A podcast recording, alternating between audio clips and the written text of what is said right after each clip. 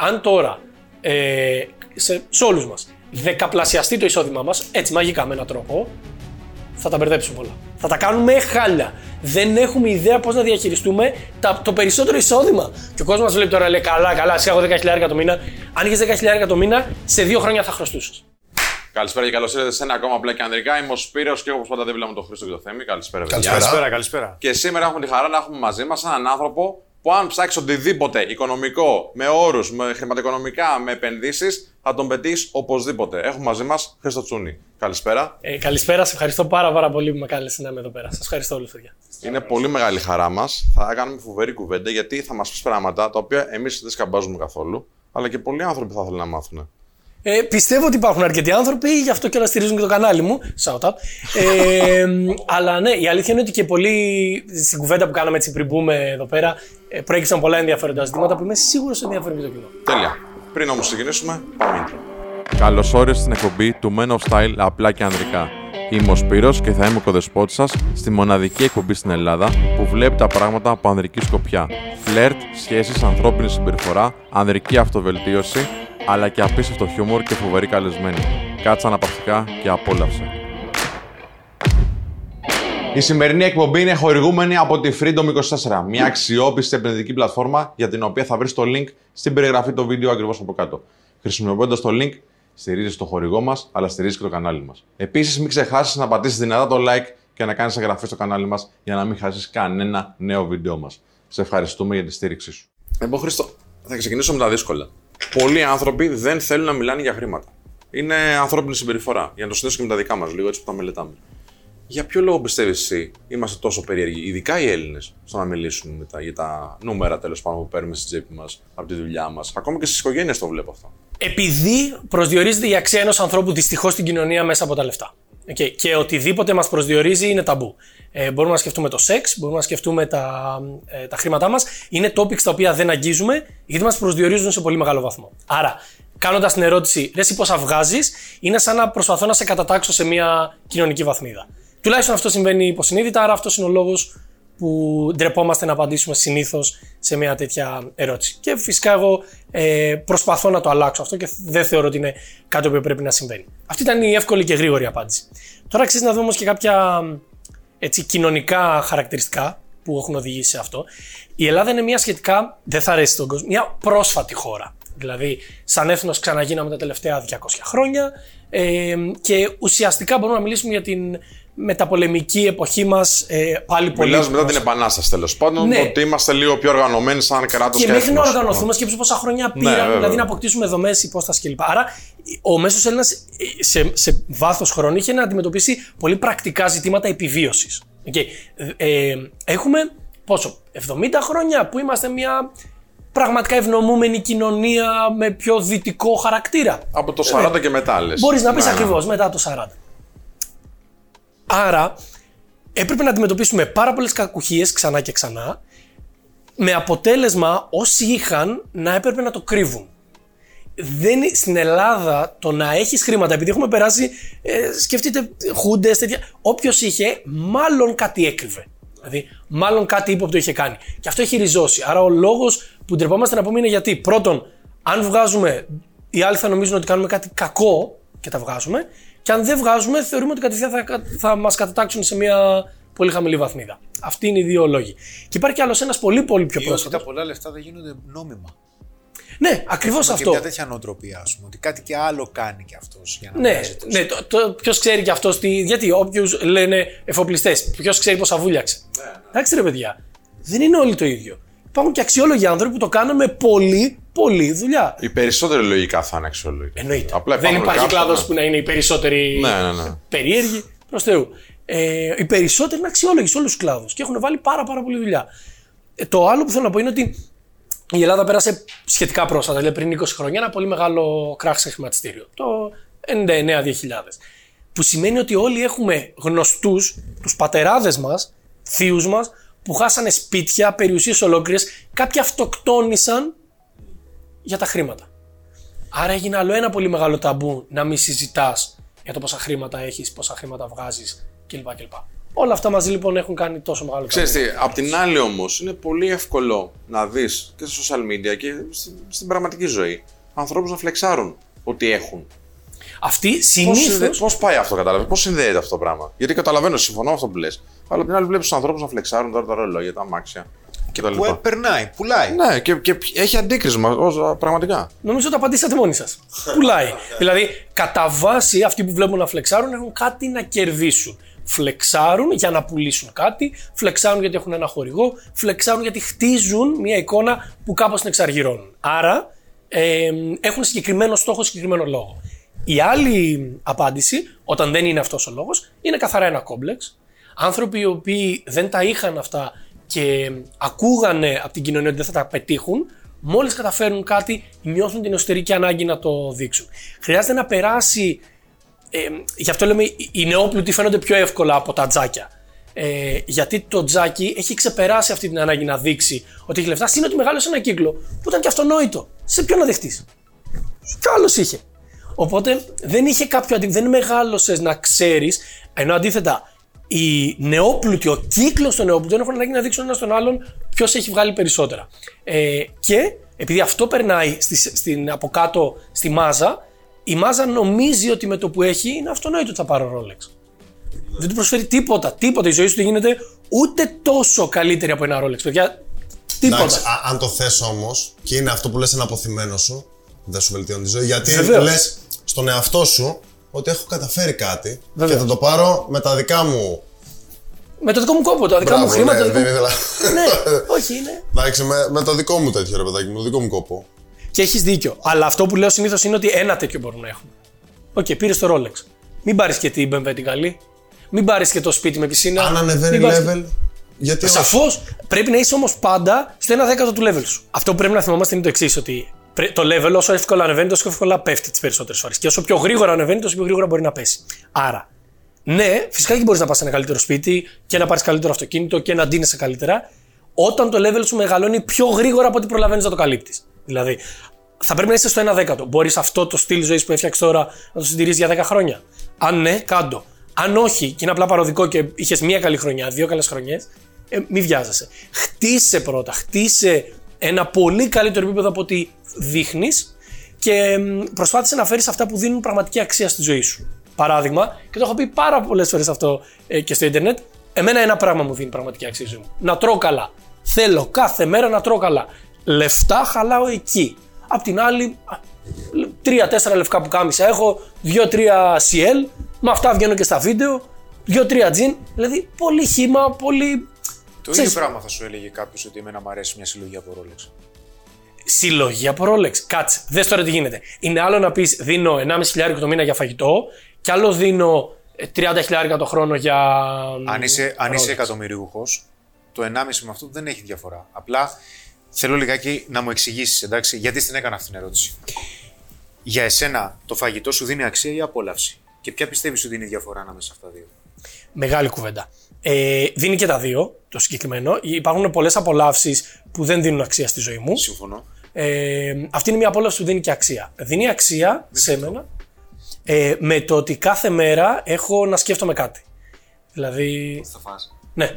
Okay. Ναι, ναι, για μένα είναι. ένα- εμένα μου αρέσει το Είναι φαγητό, κινητήριος εντάξει. δύναμη, όχι αλήθεια. Εγώ σκέφτομαι ότι θα τελειώσω την. Εμένα μου αρέσει το φαγητό. Ναι, θα τελειώσω μια δύσκολη μέρα και σκέφτομαι, Α, και έχω κλείσει να φάω εκεί. Το έχεις ανάγκη; Ναι, ναι, ναι, για μένα είναι. Έχεις ε, ανάγκη να έχεις ένα κίνητρο να επιβραβεύσει τον εαυτό σου για μια απαιτητική μέρα εννοώ; Όχι, έχω περάσει χρόνια που δ- δεν είχα τίποτα να επιβραβεύσω και έκανες τη μία δουλειά μετά την άλλη απλά για να το κάνεις. Απλά τώρα που μπορείς, είναι μια επιβράβευση. Όντως πρέπει να ανεβαίνει το επίπεδο ζωής μας, εκεί όμως που όντω μας δίνει. Δηλαδή, το να γύριζα σπίτι με μία λότου ε, δεν θα μου δώσει κάτι. Δεν θα με κάνει να γυρίσω στο σπίτι καλύτερα. Μα απολαμβάνεις το ένα και απολαμβάνεις και το άλλο. Δεν δίνουν αξία όμως το ίδιο. Μισό λεπτάκι. Ε, μ' αρέσει πολύ η συζήτηση, γι' αυτό κάνω κάποιες ερωτήσεις. Ναι, προφανώς, λοιπόν, προφανώς. Ε, θα σου πω. Εσύ μπορεί να απολαμβάνεις το ωραίο φαγητό. Okay? Βέβαια, εδώ υπάρχουν υποκατηγορίες. Γιατί υπάρχει περίπτωση να απολαμβάνεις το φαγητό, αλλά το φαγητό που τρως δεν είναι ποιοτικό. Α, ναι, δεν είπα ότι Οπότε τρώω μόνο καλό φαγητό. Δεν προσφέρει Αλλά θέλω να αξία μπορώ να στη φάω ζωή κάθε σου, μέρα ό,τι θέλω. Γιατί δεν ενισχύει την υγεία σου, θα μπορούσα να σου πω. Δηλαδή, έχεις μέσα δίκιο. σε μια δεκαετία, εντάξει, γιατί τα οικονομικά τα ξέρει καλύτερα, μέσα σε μια δεκαετία το ROI που θα σου έχει δώσει την υγεία σου. Θα είναι Φανταστικό. βουλωμένες αρτηρίες, λίπος παντού και τα λέμε. Ναι, ναι. Οκ. Απ' την άλλη, σε κάνει, γιατί πραγματικά καταλαβαίνω τι λες, ο τρόπος που τρως ή εκεί που τρως ή ότι έχεις την επιλογή να φας όπου θες, σε βοηθάει να χαλαρώσεις με τέτοιο τρόπο από την πίεση της ημέρας, ώστε να σκεφτείς καλύτερα την επόμενη ή την ίδια μέρα. Ναι, και κατά βάση να πεις στον εαυτό σου μπράβο.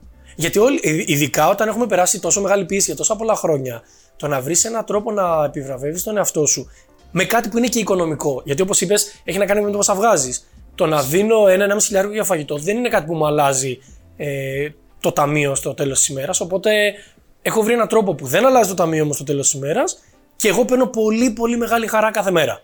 Ναι, και το θέμα όμως είναι αυτό ότι μπορεί να μην σου καταστρέφει την τσέπη, αλλά μπορεί να σου καταστρέφει την υγεία. Παιδιά, Δηλαδή, δεν είπαμε μπορεί το να- junk food, μπερδευτήκαμε. Ναι, εντάξει. Εκτός αυτού, ναι, ναι, μπορεί ναι. να σου πει όμως σε, μια- σε έναν άλλο τόνο, κάποιος άλλος να σου πει ρε φίλε, ξέρεις κάτι; Ούτε ακριβό είναι το πατατάκι, εντάξει, ούτε με χαλάει και γουστάρω να το τρώω. Να τρώω ε, μια σακούλα τόση πατατάκια το βράδυ και να πίνω μια κοκα. Εντάξει, τέλος πάντων. Να μην κάνω και ε, διαφήμιση προϊόντος που δεν σου χαλάνε την τσέπη, αλλά παρατεταμένα σου χαλάνε το σώμα, σου χαλάνε την υγεία Ή το σου. να ανανεώνω συχνά την καρταρόμπα μου. Εμένα με κάνει και αισθάνομαι καλά. Ανταμείβω τον εαυτό μου. Έλα, άρα αυτό είναι το ένα δικό σου. Αλλά το ένα. Όχι, δεν, είναι- δεν καταλαβαίνω. Εγώ λέω, είναι καταλαβαίνω άχρηστο. ο καθέ. Ναι, σαφώς. Σαφώς. Κατά τη δική μου γνώμη. Όπως Και και, τα κατά τη μάξι. δική μου, δηλαδή. Όπως και τα μάξι. Εντάξει, γιατί Εδώ τώρα πιάνω μια μεγάλη κουβέντα. Δε- είναι, είμαι- τερά... είναι υποκειμενικό. θα, αρχικά. θα βάλετε μπίπ. Είμαι τρελός αμαξόκαυλος. Ε, θέλω να πω, έτρεχα τε- σε αγώνες. είσαι τε- Μάλιστα, μάλιστα. Έτρεχα αγώνες, έχω κάνει άπειρα πράγματα με αυτοκίνητα. Τα λατρεύω τα αυτοκίνητα. Απλά στην παρούσα φάση, το κόστος για να πάρω αυτή την ικανοποίηση θα ήταν δυσανάλογο σε σχέση με το, με το, με το εισόδημά μου. Συμφωνώ, συμφωνώ. που το εισόδημά μου είναι πολύ μεγαλύτερο. Δηλαδή, είναι αυτό που λες, ξέρω ότι μπορώ. Μπορώ να έχω αυτό για 10 χρόνια. Μμ, δεν είμαι σίγουρος. Δεν είμαι σίγουρος, είμαι ακόμα στο ίσως. Άρα δεν έχω πάει εκεί. Δηλαδή, μπορώ να έχω μια Lamborghini Κανένας δεν και μπορεί. να την έχω. Κα, κα, κα, ε, κανένα, όταν λέω κανένας εννοώ, πιστεύω ότι το 98% του πληθυσμού δεν μπορεί να ξέρει ότι μπορεί να έχει την καινούργια Lamborghini για 10 χρόνια. Τέλεια. Άρα το 98% δεν μπορεί να πάρει τη Lamborghini. Δεν μπο... Μακροπρόθεσμα. Να την πάρει για ένα χρόνο γιατί έχει το βίτσιο το από δύο χρονών και την έβλεπε στο περιοδικό και θα την λανσάρει για τον εαυτό του. Όχι απαραίτητα να το ποστάρει, όχι. ναι, ναι. Μπορεί να το κάνει γιατί λέει το 2022 η επιβράβευσή μου ήταν αυτή. Το 2024 πάω για κότερο. Το 2026 θα πάω για αεροπλάνο, ανάλογα το τι έχει ο καθένας στο μυαλό του, έτσι. Και εδώ έρχεται το, το- η μεγάλη παγίδα ε, των οικονομικών. Γιατί αυτό όχι, δεν είναι υγιές. Αυτό σε οδηγεί να θέλεις την επόμενη τόπα τον επόμενο χρόνο που θα πρέπει να ανέβεις για να μπορέσεις να τη φτάσεις. Νούμερο ένα, η τόπα είναι απαραίτητη. Σαφώς. Νούμερο 2 μας τα λες αυτά γιατί έχεις ανακαλύψει ότι οι περισσότεροι άνθρωποι δεν ξέρουν να διαχειριστούν τα χρήματα που έρχονται περισσότερα, τα, τα περισσότερα χρήματα που έρχονται. Δεν μπορούν να διαχειριστούν ούτε περισσότερο ούτε λιγότερα.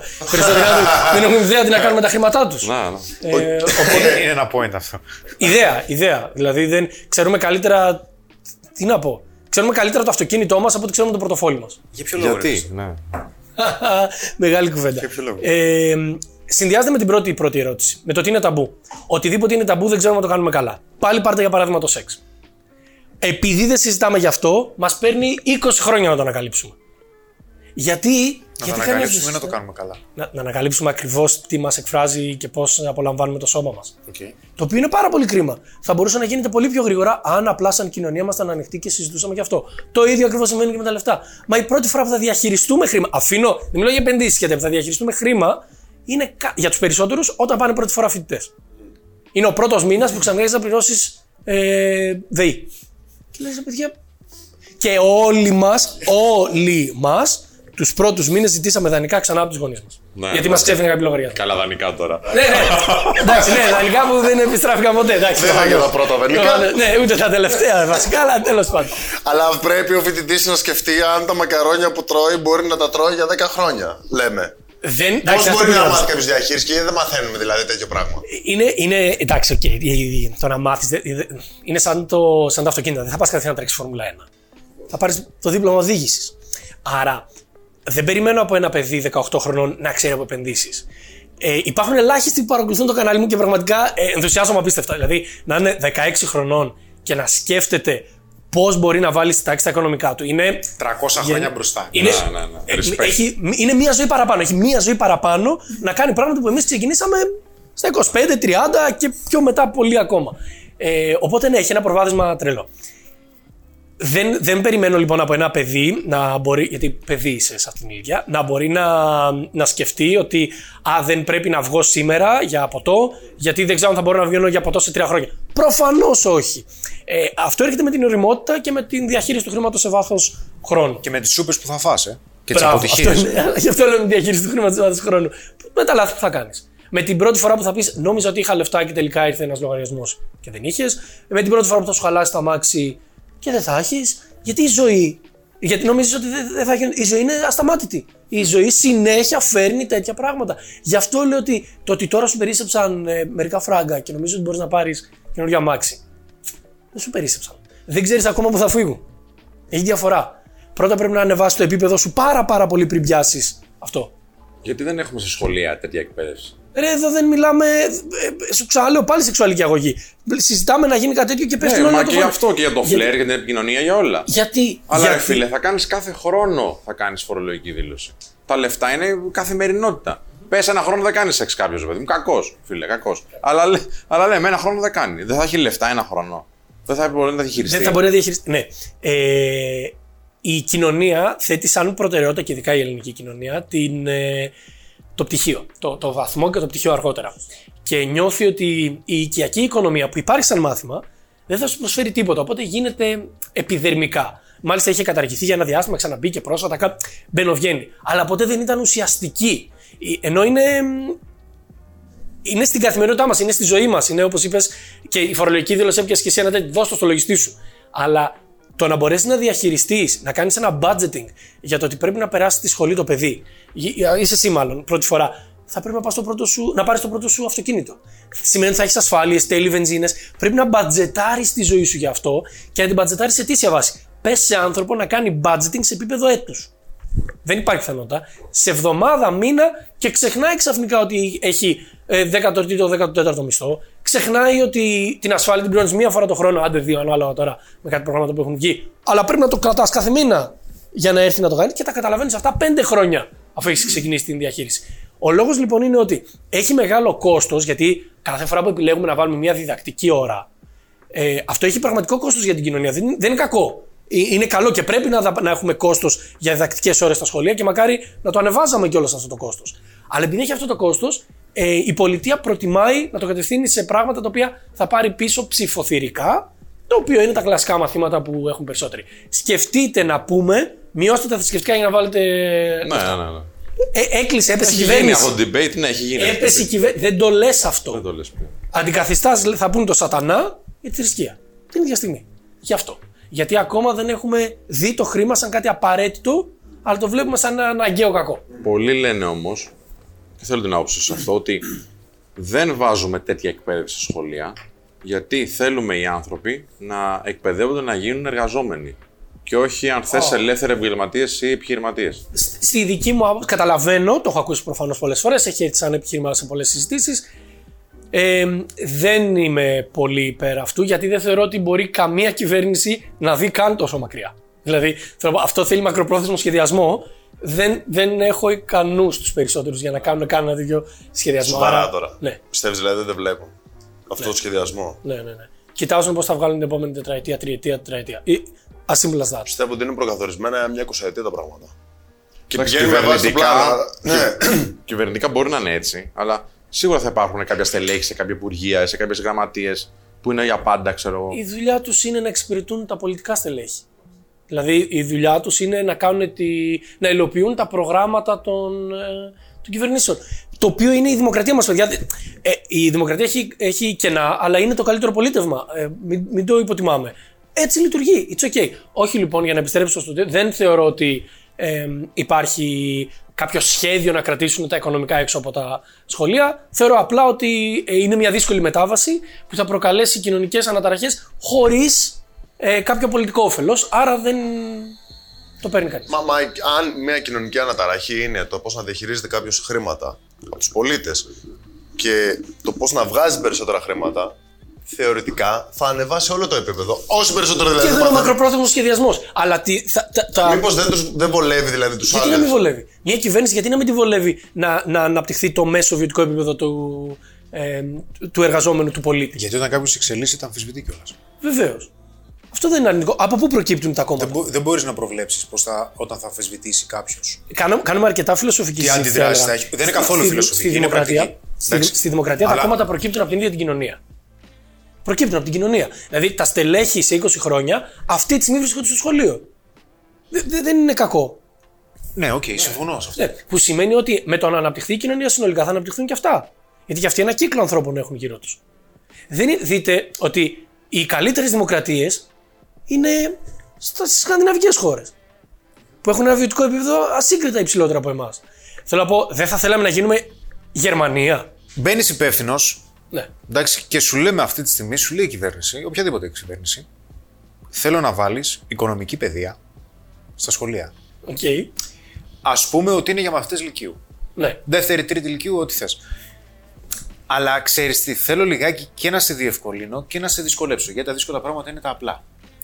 Και θέλω να πεις στα παιδιά πέντε κανόνες, πέντε θεμελιώδε κανόνες, έξι, τέσσερις, δέκα, που πραγματικά θα τα βοηθήσουν με, πραγ- με πρακτικό τρόπο να βελτιώσουν την οικονομική αντίληψη που έχουν, την οικονομική πρακτικότητα που έχουν. Και πρέπει να το κάνεις τώρα. τέλεια. τέλεια. Ε, λοιπόν, μου δίνεις μια πάρα πολύ καλή πάσα για κάτι που δεν είχα προγραμματίσει καν, αλλά θα το πούμε εδώ πέρα. Ε, Πριν είναι- το πούμε όμως, ένα μήνυμα από το χορηγό μας, παρακαλώ πολύ. Ξέρεις πολύ καλά πόσο σημαντικό είναι για μας να επενδύουμε στον εαυτό μας καθημερινά. Και αν θέλεις να επενδύσεις με ασφάλεια, δεν υπάρχει καλύτερη πλατφόρμα από το σημερινό χορηγό μας, την Freedom 24. Αν θέλεις να επενδύσεις με 0% προμήθειες, τώρα με τη δημιουργία του λογαριασμού σου θα πάρεις εντελώς δωρεάν και μία μετοχή. Γιατί να επιλέξει όμως τη Freedom 24, επειδή είναι ευρωπαϊκή θηγατρική της Αμερικάνικης εταιρείας Freedom Holding Corporation, εισηγμένη στο Nasdaq. Είναι αξιόπιστη, διαφανής και ελέγχεται από τη SISEC, την Buffin και τη SEC. Έχει 0% προμήθεια για μετοχές, ETF και ομόλογα. Έχει πρόσβαση στο χρηματιστήριο Αθηνών, σε παγκόσμια χρηματιστήρια της Ευρωπαϊκής Ένωσης, των ΗΠΑ και της Ασίας και έχει ένα αποτεμευτικό λογαριασμό με ετήσιο επιτόκιο 3% και μερή απόδοση τόκων. Τι άλλο θες; Πάρ το παρακάτω link και φτιάξε το δικό σου επενδυτικό λογαριασμό στη Freedom 24. Το μόνο που έχουμε να κάνουμε είναι να μπούμε στη Freedom 24, να πάμε στο web terminal, να γράψουμε VUAA και να πατήσουμε αγορά. Αυτό ήταν. Και τώρα που γυρίσαμε, ε, η αλήθεια είναι ότι το ερώτημα που έθεσες, δηλαδή το ποια είναι τα πέντε βασικά πράγματα που μπορούμε να πούμε σε παιδιά που ξεκινάνε αυτή τη στιγμή να, να πάρουν την πρώτη τους ε, ιδέα από οικονομικά, κυριολεκτικά είναι ο τίτλος του βιβλίου μου που θα κυκλοφορήσει το Σεπτέμβρη. Δεν έχει ανακοινωθεί πουθενά άλλο πιο πριν. Τώρα ανακοινώνεται πρώτη φορά. Αποκλειστικότητα. Αποκλειστικότητα. Άλλη μία. Κλειδάριθμος και ευχαριστώ πάρα πάρα πολύ. Τέλεια, τέλεια. Ε, Συγχαρητήρια, λοιπόν, καλό τάξιδο. ε, πολύ χοντρικά και να- για, να το, για να το έχουμε λίγο συνοπτικά, τα πράγματα που πρέπει να έχουμε υπόψη μας έχουν ως εξής. Πρώτον, πρέπει όντως να καταγράφουμε πόσα εισπράττουμε, τι, τι μπαίνει στο πορτοφόλι μας και τι βγαίνει. Όχι στο περίπου, όχι έχω μία ιδέα, όχι τίποτα. Πρέπει να το γράφεις. Για πολλά χρόνια μέχρι να εξοικειωθείς και να μπορεί να έχεις ακριβή εικόνα για τα οικονομικά σου. Γιατί μόλις τα βάλεις κάτω, θα συνειδητοποιήσεις πώ ένα τουλάχιστον 10 με 20% των εξόδων σου πάει σε πράγματα που δεν σε ενδιαφέρουν καν. Και απλά ξεμένουν. Θα είσαι πιο aware, πιο ενήμερος, πιο προσεκτικός με, τη, με τα έξοδά σου. Το πρώτο είναι αυτό. Το δεύτερο είναι να μάθουμε τη διαφορά ανάμεσα στο καλό και το κακό χρέος. Γιατί οποιοδήποτε χρέος δεν μας φέρνει περισσότερα χρήματα είναι κακό. Τελεία. Αντιθέτως, γιατί θα ρωτήσει κάποιος, υπάρχει χρέος που μας φέρνει περισσότερα χρήματα. Ναι. Ένα επιχειρηματικό δάνειο είναι ένα χρέος που θα σου φέρει περισσότερα χρήματα. Παίρνεις ένα δάνειο γιατί θεωρείς ότι θα ανοίξεις ένα μαγαζί και θα πάει καλύτερα το μαγαζί, άρα θα αποπληρώσεις το δάνειο και θα σου μείνει εσένα. Με το όποιο ρίσκο. Ε, δεν, δεν χρειάζεται να είσαι πάντα πάρα πολύ safe, αλλά είναι ένα καλό ε, χρέος. Ένα καλό χρέος είναι σε κάποιες περιπτώσεις και τα στεγαστικά. Γιατί τα στεγαστικά έχουν πολύ χαμηλό τόκο, ενώ αντιθέτως η αξία του ακινήτου μεγαλώνει πιο γρήγορα. Κατά μέσο όρο τώρα, αλλά ε, διαχωρίζουμε τον κακό δανεισμό που είναι να πάρω ένα αμάξι. Αν παίρνεις αμάξι με δόσεις, είναι το μεγαλύτερο οικονομικό έγκλημα που μπορεί να, μπορείς να κάνεις στον εαυτός σου. Τώρα δεν θα χαρούν πολύ. Αλλά ναι. Είναι, παίρνεις λεφτά, παίρνεις τα μισά λεφτά σου και απλά τα κες. Πάρε ένα μεταχειρισμένο τριετίας. Δηλαδή είναι.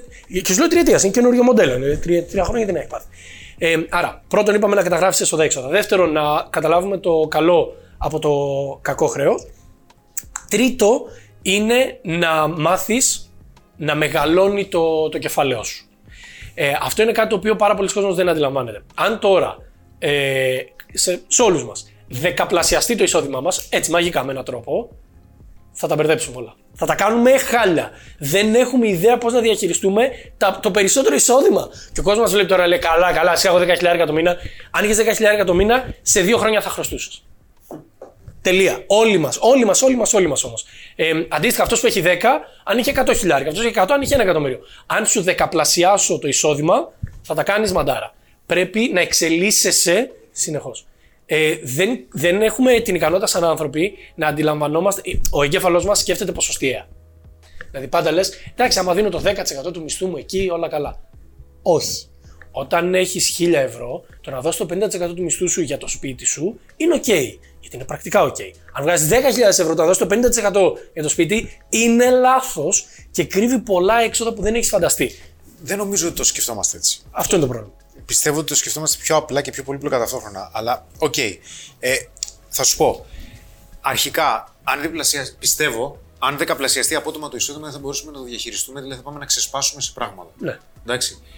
Και σίγουρα το πρώτο πράγμα που το έχω πάθει αρκετές φορές, αν αυξηθεί το εισόδημά μας, το πρώτο πράγμα που δεν θα κάνουμε ή που δεν έκανα ήταν ότι, ωραία, πώς μπορώ να αποταμιεύω κάποια χρήματα το μήνα και αυτά να τα αυξάνω. Και σου λέω εγώ τώρα, φίλε, κοίταξε να δεις, επειδή μάλλον δεν έχω εξελιχθεί πολύ και από τότε που το πάθα. Εντάξει.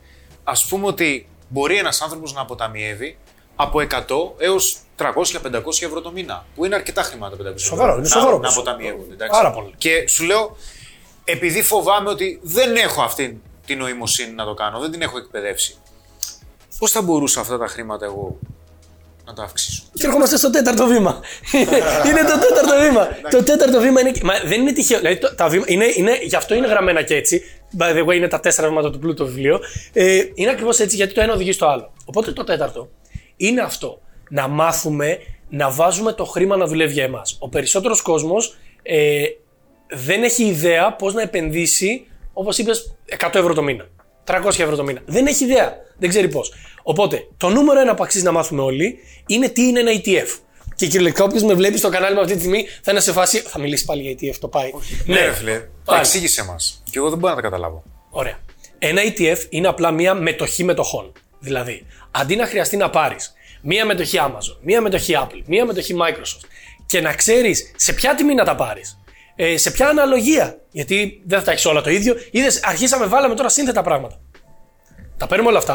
τα πετάμε από Μπέρδεψα το από παράθυρο. τώρα, ρε παιδί μου. Μπράβο.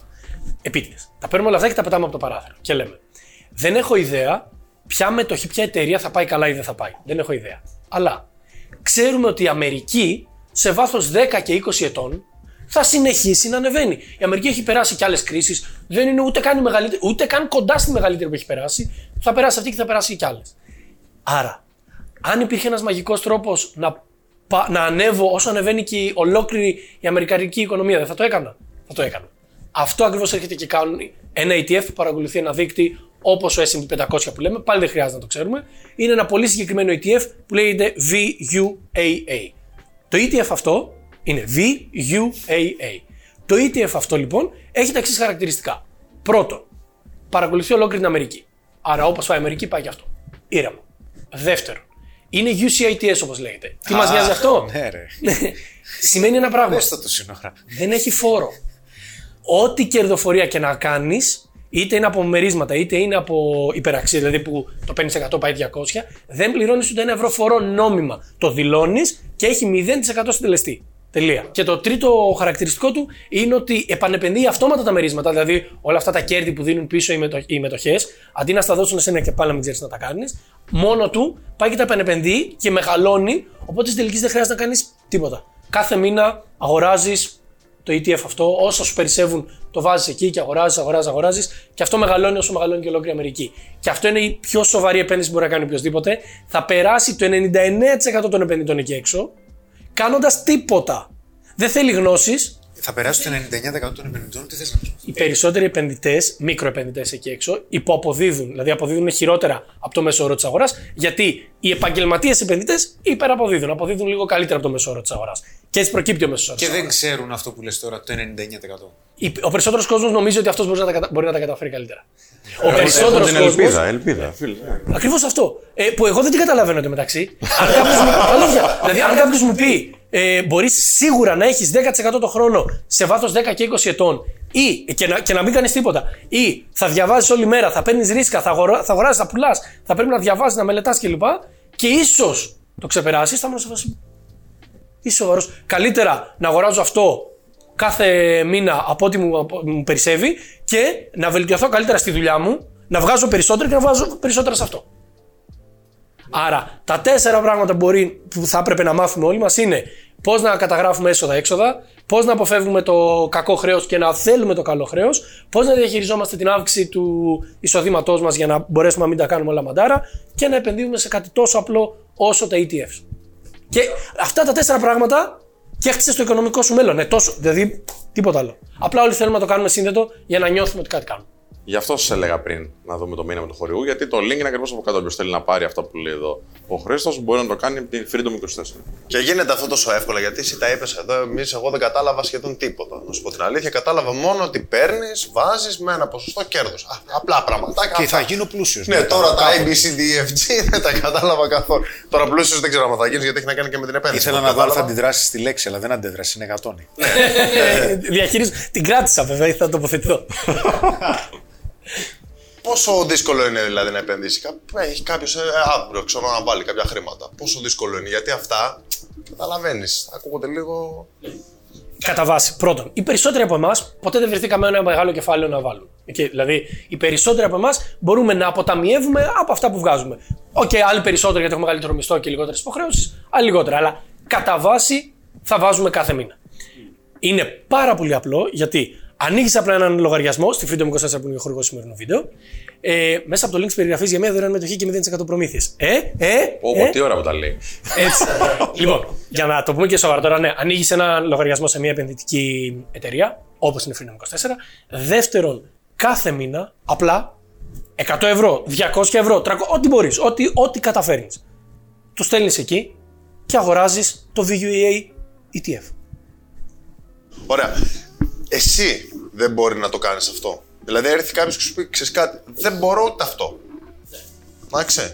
Αυτό τώρα για να μπορείς να το κάνεις, λέγεται διαχείριση κεφαλαίου. Για να μπορείς να κάνεις διαχείριση κεφαλαίων τρίτων, θέλεις συγκεκριμένη άδεια, την οποία άμα κάποιος την πάρει μπορεί να το κάνει. Είναι τόσο απλό. Ε, εγώ δεν βρίσκω κανένα λόγο να το κάνω, γιατί για να το κάνω θα πρέπει να χρεώσω. Και δεν βρίσκω κανένα λόγο να χάσει ο κόσμος 1-2% το χρόνο, το οποίο είναι 10 με 20% της απόδοσης το χρόνο, για να τα δώσει σε κάποιον άλλο να τα διαχειρίζεται. Τη στιγμή που είναι τόσο απλό. Ανοίγεις λογαριασμό μία φορά και μία φορά το μήνα κάνεις μεταφορά από το ένα λογαριασμό στον άλλο. Δηλαδή. Δεν είναι. Εντάξει, αυτό α, είναι απλό, ναι. Αυτό που λες είναι απλό. Α, το, το προηγούμενο Μάθε σκέλος να το το χάσαμε. κάνεις, ναι. Δεν Μην το- χρειάζεται. ναι, Μα μάθε δεν να το χρειάζεται. Μα είναι Το απλό, άλλο- παιδιά, Αυτό εντάξει. θέλω να πω. Το Το άλλο άλλο είναι, άμα τώρα ενδιάμεσα θέλεις να μάθεις λίγο καλύτερα πώς δουλεύει όλο αυτό και θες να δεις τα βίντεο μου, θες να δεις να παρακολουθείς σεμινάρια, να κάνεις ό,τι θες να κάνεις, δεκτών, κάντο. Κανένα πρόβλημα. Αλλά δεν χρειάζεται. Είναι γιατί ο περισσότερος κόσμος όταν κλείνει σε ένα ασφαλιστικό πρόγραμμα, ξέρει που επενδύει το ασφαλιστικό πρόγραμμα από πίσω. Τυπικά ξέρεις, το λέει. Σου λέει, το, το υπογράφεις. Ξέρει κανένας. Όχι. Και δίνει και το 30% της κερδοφορίας και μέχρι και το 40% πολλές φορές στην ασφαλιστική. Γιατί η, η διαφορά του 30 με 40. δε- Δηλαδή, για να καταλάβετε, αν, ε, αν μπορείς με 100 χιλιάρικα να τα κάνεις 1 εκατομμύριο σε 20 χρόνια, ε, μέσα από ασφαλιστικά μπορείς να τα κάνεις 300, 350. Έχεις χάσει όχι το 30 με 40, γιατί το 30 και 40 ανατοκίζεται κάθε χρόνο που το χάνεις. Ο ανατοκισμός όπως δουλεύει στο να παίρνεις παραπάνω, δουλεύει και στο να χάνεις παραπάνω. Οπότε οποιοδήποτε φύ δίνεις οπουδήποτε, σε τρώει. Άρα δεν έχεις κανένα λόγο να δίνεις ούτε σε μένα ούτε σε κανέναν. Μάθε αυτά τα δύο απλά βήματα και κάντα. Γιατί έχει συνδεθεί τόσο πολύ το κομμάτι των επενδύσεων; Τώρα τελευταία με διάφορες απάτες. Δεν είναι τώρα τελευταία. Τώρα τελευταία. Τώρα τελευταία το έχω, έχει πέσει το πιο πολύ στην αντίληψη του κόσμου, θεωρώ. Γιατί τώρα τελευταία υπήρξε το ίντερνετ να το εκδημοκρατήσει ακόμα περισσότερο. Έχει κάνει καλά, καλά το, ε, πολλά καλά το ίντερνετ, έχει κάνει και αυτό. Ε, η ελπίδα που λέγαμε πριν. Εγώ λέω στον κόσμο ότι μπορεί με αυτόν τον απλό τρόπο να βγάλει 10% το χρόνο και έρχεται ένα σκάμ και σου λέει 5% το μη... τη ημέρα. 5% τη μέρα. Θα μου βάλεις 1000 ευρώ και θα σου δίνω 50 ευρώ τη μέρα. Υπάρχουν, υπάρχει κόσμος που τα έχει ανάγκη αυτά τα λεφτά. Και από την ελπίδα του θα πάει και θα το κάνει. Ε, το ίντερνετ έχει δώσει τη δυνατότητα να προσεγγίζουν πολύ πιο εύκολα αυτόν τον κόσμο, δυστυχώς.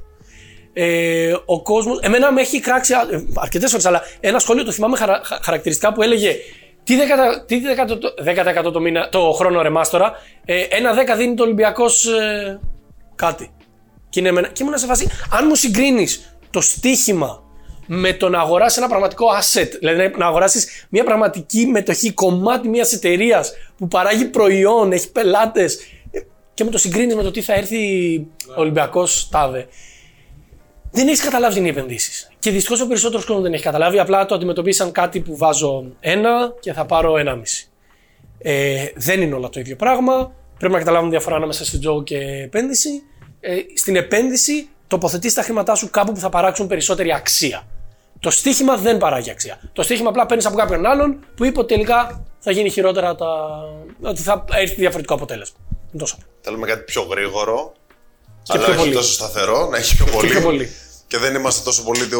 Τη... Ναι, ναι, μου στέλνουν, μου στέλνουν μηνύματα και με ρωτάει άλλος. Ε, μου λέει, ας πούμε, ναι, έχω δει που λες για το VUEA και 10% το χρόνο, αλλά ε, ρε, εσύ, εγώ χρειάζομαι κάτι άμεσα. Και είμαι σε φάση, πιάσε δεύτερη δουλειά. Δηλαδή, άμα θες άμεσα λεφτά, πιάσε μια δεύτερη δουλειά. Τελεία. Δεν υπάρχει κάτι άλλο να σου φέρει άμεσα λεφτά. Απλά δεν υπάρχει. Το αν θα είναι νόμιμη, παράνομη, μ- μαύρη εργασία, το είναι μια άλλη κουβέντα. Αλλά πιάσε μια δεύτερη δουλειά. Δεν υπάρχει κάτι άλλο να σου φέρει. Τώρα πήγαινε και στην Πάρνηθα και παίξει το μαύρο κόκκινο. Δεν- Που είναι τζόγος, εντάξει, αυτό είναι Τι τζόγος. να σου πω εγώ τώρα, δεν είναι Μπορεί να χάσει και επενδυτική. αυτά που έχεις. Εντάξει. Ε, λένε πάρα πολλοί άνθρωποι που ξέρουν από αυτά και προσωπικά εμπιστεύομαι ότι έρχεται μια τεράστια κρίση. Παγκόσμια κρίση. Πρώτα απ' όλα, αν πιστεύεις ότι όντως έρχεται από Σεπτέμβριο, Οκτώβριο και μετά, ε, και τι πρέπει να κάνει κάποιος άνθρωπος που είτε είναι επιχειρηματίας είτε όχι, για να προστατευτεί κάπως από αυτό. Θα πω μια έκφραση που μπορείς να τη χρησιμοποιήσεις στην αρχή του βίντεο, ξέρεις, για να τραβήξεις το, τον κόσμο πάρα πολύ. Ε, είμαστε απίστευτα τυχεροί με την κρίση που έρχεται. Και εξηγώ. Ε, πρώτα απ' όλα θέλω να ξεκαθαρίσω ότι καταλαβαίνω το κοινωνικό αντίκτυπο που έχει μια κρίση. Υπάρχουν άνθρωποι που θα χάσουν τις δουλειές τους, υπάρχουν άνθρωποι οι οποίοι θα ζοριστούν οικονομικά, υπάρχουν άνθρωποι που θα πεινάσουν. Και θα γίνει. Δεν είναι πλέον καν υπόθεση. Ε, οι πιθανότητες έχουν γύρει προς την ύφεση. Και δεν είναι κάτι που μπορούμε να αποφύγουμε. Δηλαδή θέλω να πω, άρα, άρα δεν είναι ότι, α, γιατί δεν λες στον κόσμο τι μπορεί να κάνει για να το γλιτώσει. Δεν μπορείς. Η απάντηση είναι δεν μπορείς. Αυτά είναι τα σημεία. παιδιά, δεν μπορούμε. Θα έρθει. Ε, από Σεπτέμβριο-Οκτώβριο περιμένουμε όντως πρόβλημα γιατί ε, έχει δημιουργηθεί πραγματικό κενό, ας το πούμε, στις αγορές ανάμεσα στο τι μπορούμε να παράξουμε ε, και τι μπορούμε να καταναλώσουμε. Το οποίο για τα επόμενα ένα, ενάμιση, δύο χρόνια θα το δούμε. Τώρα, από επενδυτικής απόψεως είναι ό,τι καλύτερο μπορεί να μας συμβεί. Γιατί; Οι αξίες των ε, assets, των επενδυτικών assets, όπως λέμε, δηλαδή των μετοχών, των εταιριών, έχουν πέσει πάρα πολύ. Πρακτικά να το δούμε με πολύ απλά λόγια. Τα McDonald's παγκοσμίως το 23 θα πουλήσουν λιγότερο από ότι το 22 ή το 21. Τελεία. Θα συμβεί. Το ξέρουμε. Άρα τι έχουν κάνει οι περισσότεροι επενδυτές, τραβήξαν τα λεφτά τους από το McDonald's γιατί πιστεύουν ότι δεν θα πάει τόσο καλά όσο υπολόγιζαν. Λογικό, ως ένα βαθμό. Αν είσαι ένας επενδυτής που κοιτάζει μέσα στα επόμενα ένα-δύο χρόνια, λογικό. Αλλά αν είσαι ένας επενδυτής ο οποίος σε 20 χρόνια θα χρειαστείς τα λεφτά σου, γιατί τα θες για τη σύνταξη, δεν θες τώρα. Θες να χτίσεις ένα πραγματικά ε, καλό μέλλον για εσένα, τότε δεν σε νοιάζει τι θα κάνει το 22 ή το 23 τα McDonald's ή το 24, σε νοιάζει θα κάνουν το 35. Και τα McDonald's το 35 εδώ θα είναι και θα πουλάνε burgers σε όλο τον κόσμο.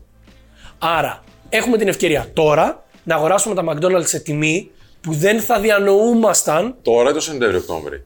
και από τώρα κάτω. είναι. Ναι, οκ. Μα δεν σε νοιάζει. Ωραία, αγορα... καταρχάς, ότι όλοι, όλος ο κόσμος Πέσει εκεί έξω. τώρα επόμενη ναι, ναι, χρονιά ναι. περισσότερο. Και όλος ο κόσμος εκεί έξω έχει μια περιουσία την οποία την έχει αφήσει στο, ε, σε μετρητά τόσο καιρό και σκέφτεται αν θα τη βάλει τώρα. Ωραία, μην τα βάλει όλα. Ας βάλει το 10%. Ας βάλει το 50% και ας βάλει τα άλλα 50% όταν πέσει. Δηλαδή, γιατί πρέπει να είμαστε άσπρο μαύρο; Όχι, συμφωνώ. μάλιστα. Έχει ήδη πέσει η οικονομία, θα συνεχίσει από ό,τι δείχνει, το οποίο όμως δεν ξέρουμε καν πότε θα γίνει, αν θα γίνει σίγουρα και πότε θα αντιστραφεί. Γιατί ο περισσότερος κόσμος ξέρει που χάνει τα λεφτά του. Όχι όπως νομίζουν οι περισσότεροι ότι αγοράσαν ψηλά και ξαφνικά πέφτει, αλλά επειδή φοβάται και λέει Δεν ξέρω αν θα πέσει μεθαύριο. Εντάξει, ρε αγόρι μου, θα πέσει. Και τι έγινε; Και τι έγινε, τα, τα χρειαζόσουν, θα τα σήκωνες τώρα; Όχι. Σε 20 χρόνια θα έχουν ανέβει. Υποτίθεται ότι όταν έβαλε αυτά τα 100 ευρώ στο χρηματιστήριο, είπες δεν θα τα ξανασηκώσω για 10 χρόνια. Αυτό σημαίνει επενδύω μακροπρόθεσμα. Άρα, για να συνοψίσουμε, από επενδυτικής απόψεως, το να αγοράσουμε αυτή τη στιγμή μετοχές είναι ό,τι καλύτερο μπορεί να μας συμβεί. By the way, τα ETFs μετοχές είναι. Μετοχές μετοχών. Μην, το δεν τα λέμε μετοχές δεν λέει κάτι. Να αγοράσουμε κομμάτια πραγματικών εταιριών λοιπόν, γιατί αυτές οι εταιρείες αυτή τη στιγμή βρίσκονται σε χαμηλή αποτίμηση, δηλαδή πολλοί επενδυτές δεν, τα- δεν τις θέλουν, ενώ οι εταιρείες αυτές θα συνεχίσουν να πηγαίνουν απίστευτα καλά μέσα σε βάθος δεκαετίας. Άρα, Πολύ απλό. είναι τόσο απλό. Άρα τα χρήματά μας θα διπλασιαστούν, τριπλασιαστούν, πενταπλασιαστούν μέσα σε βάθος πολλών πολλών χρόνων, το ξαναλέω, και όχι αύριο, αλλά στο ενδιάμεσο μπορεί να έχουν χάσει το 50% της αξίας τους, το 70% της αξίας τους, αλλά δεν μας νοιάζει. Γιατί και τότε θα έχουμε αποταμιεύσει και εκείνο το μήνα και θα έχουμε ξαναβάλει. Γιατί οι περισσότεροι από εμάς δεν έχουμε ένα εκατομμύριο ευρώ στην άκρη και σκεφτόμαστε αν είναι καλύτερη στιγμή να το βάλουμε. Περισσότεροι από εμάς βάζουμε κάθε μήνα όσα αποταμιεύουμε. Άρα ναι, μακάρι να, πέ- να βάλουμε τώρα, να πέσει και το Σεπτέμβριο να βάλουμε κι άλλα, να πέσει και τον Νοέμβριο να ξαναβάλουμε κι άλλα, να ανέβει λίγο τον Δεκέμβρη, να ξαναπέσει τον Γενάρη. Αυτή είναι η δουλειά του χρηματιστήριου και αυτή είναι η δουλειά σαν επενδυτές. Να βάζουμε κάθε μήνα ό,τι και αν κάνει το χρηματιστήριο. Αυτό. Σαν ε, άνθρωπος επίσης, ενώ ξέρεις από οικονομία, είσαι πολύ καλός και στην οικονομία χρόνου. Δηλαδή, ε, σε παρατηρώ που έχεις πει και σε δικά σου vlogs κτλ. Ότι προγραμματίζεις τα πάντα ή τέλος πάντων σκέφτεσαι διαδικασίες και αυτοματοποιήσεις για να μην χάνεις χρόνο. Ναι, είναι ένα βασικό χαρακτηριστικό. Ένα, ένα βασικό σου επίσης που το βλέπουν όλοι είναι ότι φοράς ε, ή που κάμισα άσπρα συνεχώς. Ναι. Και CL πλέον έχω εντάξει Και και εσύ, ναι, CL. εντάξει. Ε, είναι και αυτό μέρος του να Πώ απλοποιώ τη ζωή. μου. σκέφτεσαι, ναι, αυτό είναι το θέμα. Ναι, ε, γενικά ε, πιστεύω πάρα πολύ στο decision fatigue, δηλαδή στο ότι έχουμε έναν συγκεκριμένο αριθμό αποφάσεων που μπορούμε να παίρνουμε κάθε μέρα και μετά ο εγκέφαλός μας κουράζεται, χρειάζεται ε, να ξεκουραστεί. Άρα προσπαθώ να μειώσω όλες τις περιττές αποφάσεις. Το να σκεφτώ τι θα βάλω κάθε μέρα, για μένα ήταν μια περιττή απόφαση. Για μένα, δεν λέω ότι αυτό πρέπει να ακολουθήσει ο κόσμος, για μένα είναι μια περιττή απόφαση. Δεν μου δίνει τίποτα να νιώσω πιο όμορφα ντυμένο.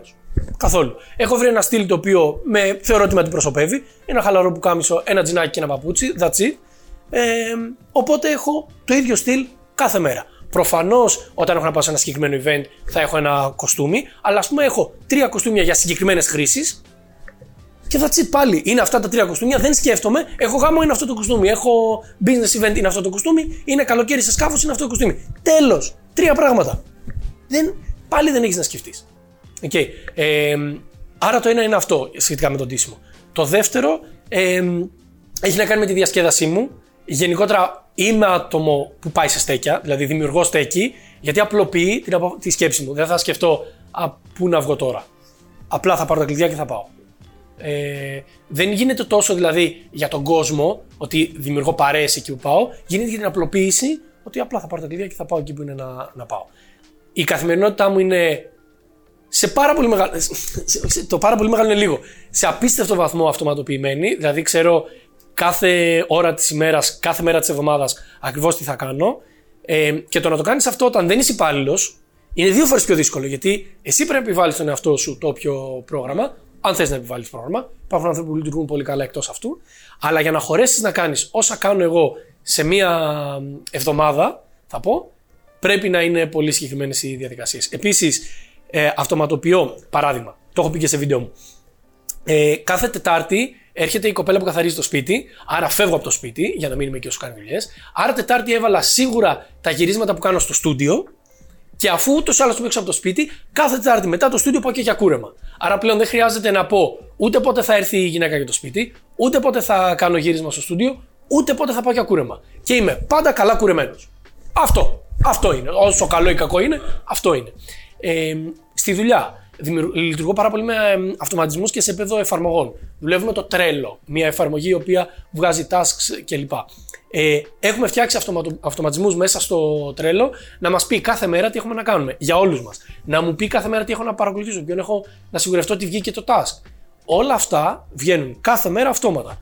Στο calendar απ' την άλλη, το Google Calendar έχει οριοθετημένα ε, το πότε πρέπει να γίνει κάτι πολύ συγκεκριμένα αν θέλει την ε, παρουσία μου εκεί. Δηλαδή δεν μπαίνω στο calendar όλα γιατί κατά βάση είναι στο τρέλο, αλλά αν χρειάζεται να είμαι σε κάποιον χώρο θα είναι στο, στο calendar. Για να μπορέσω να βάλω και το, τη μετακίνηση. Ναι, ναι, το commute. Γιατί πρέπει να κάνω ακριβώς. Πρέπει να υπολογίσω και το commute, το οποίο είναι ξεχωριστό. Λίγος κόσμος βάζει το commute. Δηλαδή λες, σήμερα έχουμε γύρισμα 3 με 4. Εγώ έπρεπε να βάλω 2,5 με 3 να πάω στο Men of Style. Δεν το βάζει όλος ο κόσμος και του βγαίνει off μετά το, το πρόγραμμα. Άρα είσαι και τις λεπτομέρειες. Δηλαδή προσπαθείς να πετύχεις το τέλειο. Βασικά για να το Το προγραμματίσεις. good enough θα έλεγα. Το good enough. Ναι, αλλά φαίνεται να τα έχεις προγραμματίσει όλα έτσι ώστε Εντάξει, να έχεις όταν και το μια βελτιώνει. απόκληση. Ναι, απλά τι γίνεται. Αυτό δεν είναι κάτι που ξεκίνησα χθες. Κατάλαβες. Δηλαδή Πόσο έχω καιρό το δουλεύει. από 19 χρονών. Δηλαδή έχω 14 χρόνια που βελτιώνω αυτή τη διαδικασία. Μπορεί να αλλάξει εργαλείο, να μην ήταν το Google Calendar, να ήταν κάτι. Οκ, το concept παραμένει το ίδιο. Έχω 14 χρόνια που βελτιώνω συνεχώς αυτή τη διαδικασία. Προφανώς πλέον έχει φτάσει σε ένα σημείο να είναι seamless και να βγαίνει πάρα πολύ Είχε εύκολα. ανθρώπους Ναι. προφανώς όταν ήσουν πιο μικρός που σου λέγανε Έλα, ρε φίλε, φύγε λίγο από το πρόγραμμά σου. Κάνε λίγο Μικρός, κάτι. διαφορετικό». ακόμα. Και τι έχεις να πεις; γιατί οι, οι προκλήσεις ε, είναι λογικό να, ξέρεις, να υπάρχουν. Ξέρεις τι γίνεται, δεν είναι ότι διώχνεις τους ανθρώπους. Δεν είναι ότι τους λες. Είναι ότι όντως από ένα σημείο και μετά δεν, ε, δεν μπορείτε να, να συνεχίσετε μαζί. Δηλαδή, θα σου πούν μία φορά βγες, δύο φορές βγες, τρεις φορές βγες και δεν θα βγεις γιατί εσύ έχεις το πρόγραμμά σου, γιατί έχεις κάποιους στόχους.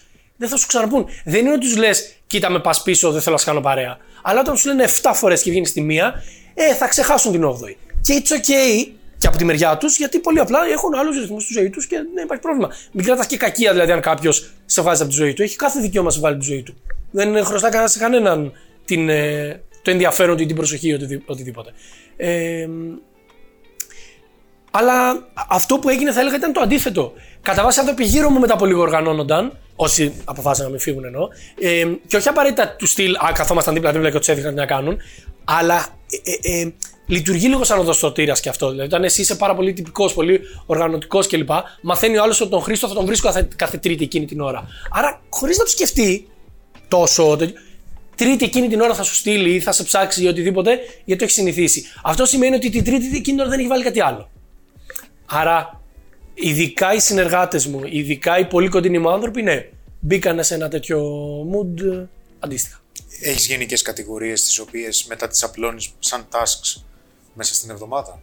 Δηλαδή, έχεις μια κατηγορία η οποία έχει να κάνει με επαγγελματικά προσωπική ζωή Ναι, και μετά λες, ξέρεις, αφιερώνω συγκεκριμένο χρόνο στα επαγγελματικά μου σε αυτά, σε αυτά, σε αυτά.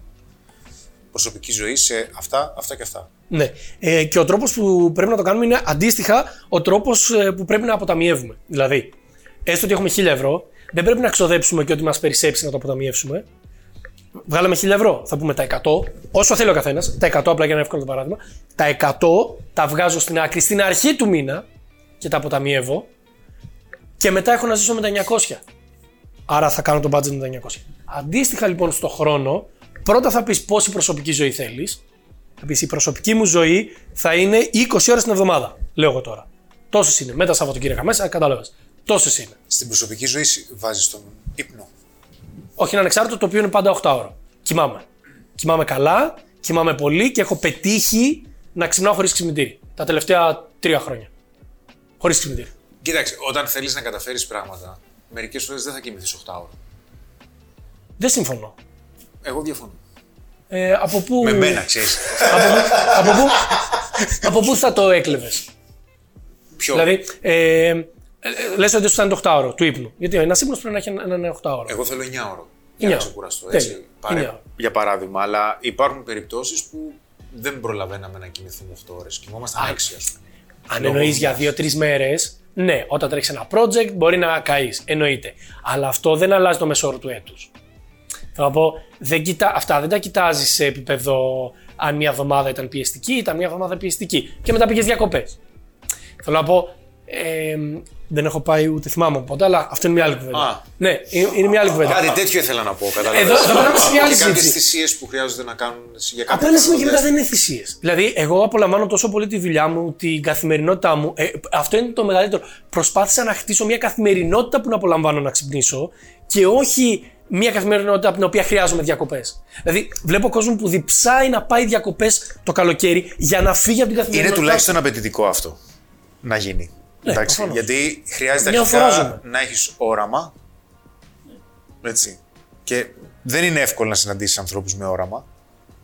Προφανώς. Αν είχαμε όλοι φιλοδοξία. οράματα εκεί έξω, δεν θα φτιάχναμε τίποτα. Πρέπει να υπάρχουν αυτοί που έχουν το όραμα και αυτοί που θα το υλοποιήσουν. It's okay. Α, α, και ο καθένας νιώθει άνετα Ναι. σε εκείνο το ρόλο. Αλλά για να κάνεις αυτό που λες, χρειάζεται να έχεις ένα όραμα για το τι ζωή θέλεις να κάνεις. Μα δεν πιστεύω ότι όλοι θα περνούσαν καλά με αυτό. Γιατί η ελευθερία που έχει το να δουλεύεις μόνο με το όραμα και το να δημιουργήσει μια καθημερινότητα που σου αρέσει είναι πολύ μεγάλη ευθύνη. Μάλιστα. Την οποία ευθύνη πολλοί κόσμος, ο περισσότερος κόσμος δεν τη θέλει, απλά δεν τη θέλει. Μπορεί να τη θέλει για λίγο, δηλαδή θέλει να πάει διακοπές δύο εβδομάδες και να κάνει ό,τι θέλει σε εκείνες δύο εβδομάδες, αλλά αν του πεις να πάρεις στα χέρια του ολόκληρη τη ζωή του, δεν το θέλει. Και it's okay. Πραγματικά είναι, είναι εντάξει με αυτό. Ο καθένας πρέπει να ζει τη ζωή που ο ίδιος επιλέγει και νιώθει άνετα. Εγώ δεν θα μπορούσα να, δουλεύω, να σχολάω στις 5 και να μην έχω κάτι να κάνω. Ε, εννοώ παραγωγικό, όχι να έχω χόμπι. Όλοι έχουν χόμπι. Δεν θα ήμουν Τι καλά. χόμπι έχεις, Χρήστο; Τα αυτοκίνητα είναι το νούμερο ένα. Δηλαδή, θα θες να μου πεις περισσότερα, μαζέψεις αυτοκινητάκια, ας πούμε. δεν ξέρω, ρε φιλάκι. Εντάξει, Πέρα από τη σωστό, πλάκα. σωστό. Ε, Καρτ, πηγαίνω συχνά για καρτ, μου αρέσει πάρα πολύ να πηγαίνω για καρτ και το, και το λατρεύω πάρα πολύ. Για πολύ μεγάλο διάστημα έτρεχα και αγώνες. Πλέον το έχω σταματήσει, αλλά. Στα κάρτ θέλω να έτρεχες επιτρέπω. αγώνες; Όχι, με αυτοκίνητα. Με αυτοκίνητο. Αγώνες, αυτοκίνητα. Μάλιστα. βέβαια. Ράλι. Αλλά θέλω. Ε, drift περισσότερο πίστα, όχι τόσο ράλι. Γιατί το ράλι είναι πολύ πιο ακριβό. Όχι, δεν μου αρέσει, είναι υπέροχο, αλλά είναι πέντε φορές πιο ακριβό σε ετήσια βάση. Ε, μετά είναι το γυμναστήριο. Παρότι δεν μου φαίνεται γιατί έχω μάγουλα. Σας είδα που το σκεφτήκατε. Ε, πηγαίνω γυμναστήριο ε, σχεδόν κάθε καθημερινή. Δηλαδή το εντάσσω στο πρόγραμμά μου πάρα πολύ. Κάθε μέρα δηλαδή. Ναι, ε, όχι Σαββατοκύριακα αυτό εννοούσα. Μάλιστα. Τα Σαββατοκύριακά μου προσπαθώ να μην πάω γυμναστήριο για να, ε, να απολαύσω περισσότερο το να κάτσω. Για μένα το να κάτσω είναι πολύ σημαντικός χρόνος. Ε, αλλά τι γίνεται, ο περισσότερος κόσμος μόλις βρει χρόνο να κάτσει, θέλει να δει Netflix, να ε, καλέσει ένα φίλο του, να πάει για ένα καφέ.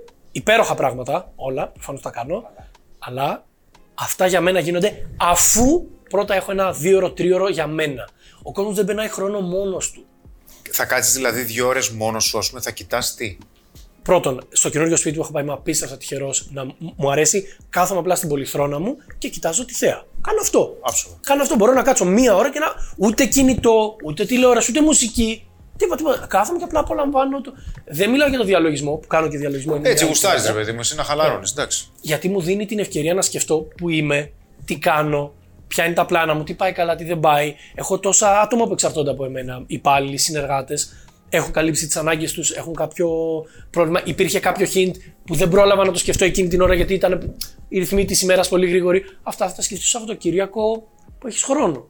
Ε, Επίσης, περπατάω πάρα πολύ. Δηλαδή, ε, στη Μαρίνα Φλίζου, γιατί μένω κοντά, πάρα πολλές φορές είμαι με τα πόδια που είναι τα σκάφη και πηγαίνω μέχρι τέρμα εκεί που είναι το ελικοδρόμιο. Και ξανά πίσω. Μου αρέσει μόνος μου. Περιμένω να έχει πέσει κιόλας λίγο τώρα που είναι καλοκαίρι. Ε, αυτό τώρα είναι χόμπι ή δεν είναι; Για μένα κατάσταση στα χόμπι. Μπορεί να είναι. Ακούγεται πολύ περίεργο για κάποιον, αλλά για μένα είναι χόμπι. Περπάτημα. Περπατάω 5-10 χιλιόμετρα άνετα. Ξεχνιέμαι. Φτάνω σε, σε γειτονιές και είμαι σε φάση. Πού είμαι τώρα; και ψάχνω την πιο κοντινή κεντρική οδό, ας πούμε. Περιπέτεια, ολόκληρη. ναι, ναι, ναι. Φεύγω από το πα- παλαιό φάρο και μπορώ να καταλήξω από Άγιο Δημήτριο. Με τα πόδια. Αυτό και μετά ψάχνω ποιο σε ποιο στενό είμαι. Καλά να είσαι σε κεντρικό δρόμο. Σε ένα στενό. Σκεφτόμουν εκείνη την ώρα και πήγαινα. Σαν χαζός. Επόμενος μεγάλος στόχος. Γιατί ανέφερες το βιβλίο σου, Ναι. που θα πάει τρένο Σφαίρα θα σίγουρα. πάει. Θέλω να πιστεύω, παιδιά, στηρίξτε το. Στηρίξτε το. Θα, θα στηρίξουμε όλοι. Θα πάει. Και έχω ένστικτο, έχω ένστικτο. Σας Λοιπόν, Ευχαριστώ. άλλος επόμενος στόχος, αλλά να είναι πρόκληση. Να μπεις, θα το κάνω. Ξέρεις, να σε ανατριχιάζει λίγο. Να πεις ρε, λες τώρα αυτό το θέλω. Αλλά... Γενικότερα όλοι μου στόχοι είναι τέτοιοι, αλλιώς δεν είναι στόχοι. Αλλιώς είναι βήματα. Ε, οι στόχοι πρέπει να σε, να σε κάνουν challenge και εσένα τον ίδιο. Είπες πριν ε, πώς θα μπορούσα να απλοποιήσω ακόμα περισσότερο ε, τη διαδικασία για τον απλό κόσμο. Δηλαδή, υπάρχει κόσμος που ακόμα και αυτό που είπαμε του φαίνεται δύσκολο. Ο μεγάλος μου στόχος είναι πώς θα μπορούσα να κάνω στην Ελλάδα τον απλό κόσμο να επενδύει αυτονόητα. Δηλαδή να του βγαίνει αυτονόητο κομμάτι στη διαδικασία του το να επενδύσει. Ε, αυτό μπορεί να γίνει με αρκετούς τρόπους. Υπάρχουν αρκετά σενάρια που εξετάζω. Ε, για παράδειγμα, μπορεί να είναι μια ασφαλιστική. Ένα ασφαλιστικό πρόγραμμα στα εξωτερικό μόνο. Μια ασφαλιστική που ειδικεύεται μόνο σε, στα εξωτερικά και επενδύει με τον τρόπο που θα ήθελα εγώ να επενδύει ε, μια ασφαλιστική. Να, ένας τρόπος. Ε, ένας άλλος είναι με κλασικό παραδοσιακό. Ε, ε, ε, ε, κλασική παραδοσιακή εταιρεία διαχείρισης κεφαλαίου. Σαν αυτό που είπες πριν, μου φέρνεις τα λεφτά σου και στα επενδύω. Ε, δεν ξέρω, δεν έχω αποκρισταλώσει με ποιον τρόπο θα γίνει. Όπως δεν ήξερα με ποιον τρόπο θα ενισχύσω τη χρηματοοικονομική κουλτούρα ούτως ή άλλως. Και τελικά ήταν το YouTube. Είναι κάτι το οποίο θέλω 7 χρόνια να το κάνω και το έκανα τα τελευταία 2. Δεν είχα βρει το μέσο, δεν ήξερα ποιο θα είναι. Τελικά το μέσο ήταν το YouTube. Αντίστοιχα, θα βρεθεί ένα άλλο όχημα για να κάνει στην πράξη απλή τη διαδικασία για όλους τους Έλληνες να επενδύουν και να είναι μια φυσική εξέλιξη για αυτούς ότι ε, έγινα 18, έχω τα πρώτα μου χρήματα, πια στην πρώτη μου δουλειά, έκανα και αυτό. Αυτονόητα. Αυτό το καλό, με το καλό, ρε φίλε, μακάρι να το καταφέρεις. Στο ευχόμαστε. Χρήστο, ευχαριστούμε πάρα πολύ που ήσουν εδώ. Εγώ ευχαριστώ πάρα πολύ, παιδιά. Και θέλω να πω και ένα γενικότερο ευχαριστώ για τις υπηρεσίες και για το τι κάνετε ούτως ή άλλως. Σας ήξερα πολύ πριν μιλήσουμε για συνεργασίες και τέτοια. Πολύ, πολύ πριν. Ε, σας παρακολουθούσα και μπράβο για το τι κάνετε και για το ήθος με το οποίο το κάνετε. Γιατί είστε σε ένα χώρο που είναι πάρα πολύ ευαίσθητος. Ε, γεφυρώνει πάρα πολλούς κλάδους μαζί και το να το κάνεις με προσοχή και με σεβασμό για τον πελάτη είναι, είναι πάρα πολύ σημαντικό. Ευχαριστούμε πάρα, πάρα πολύ. Ευχαριστούμε. Ευχαριστώ και σας, παιδιά. Ευχαριστούμε και εσείς που παρακολουθήσατε και αυτό το επεισόδιο. Όλα τα social media του Χρήστο είναι ακριβώς στην περιγραφή από κάτω. Και μην ξεχάσετε, αν είστε καινούργιοι εδώ, subscribe, ένα like για να δείξουμε στον αλγόριθμο ότι είναι ποιοτικό για αυτό το βίντεο και share στους φίλους που σκέφτονται με τον ίδιο τρόπο για να έρθουν στην παρέα μας να γίνουμε πολλοί. Τα λέμε στο επόμενο. Γεια χαρά. Αν σου άρεσε η εκπομπή μας, μην ξεχάσεις να κάνεις like και subscribe. Και επίσης, αν θέλεις να μπεις στον κόσμο των επενδύσεων, τότε στην περιγραφή του βίντεο θα έχεις ένα link για τη Freedom 24 που είναι ο σημερινός μας χορηγός. Φτιάξε το λογαριασμό σου τώρα για να πάρεις άμεσα μία μετοχή δωρεάν.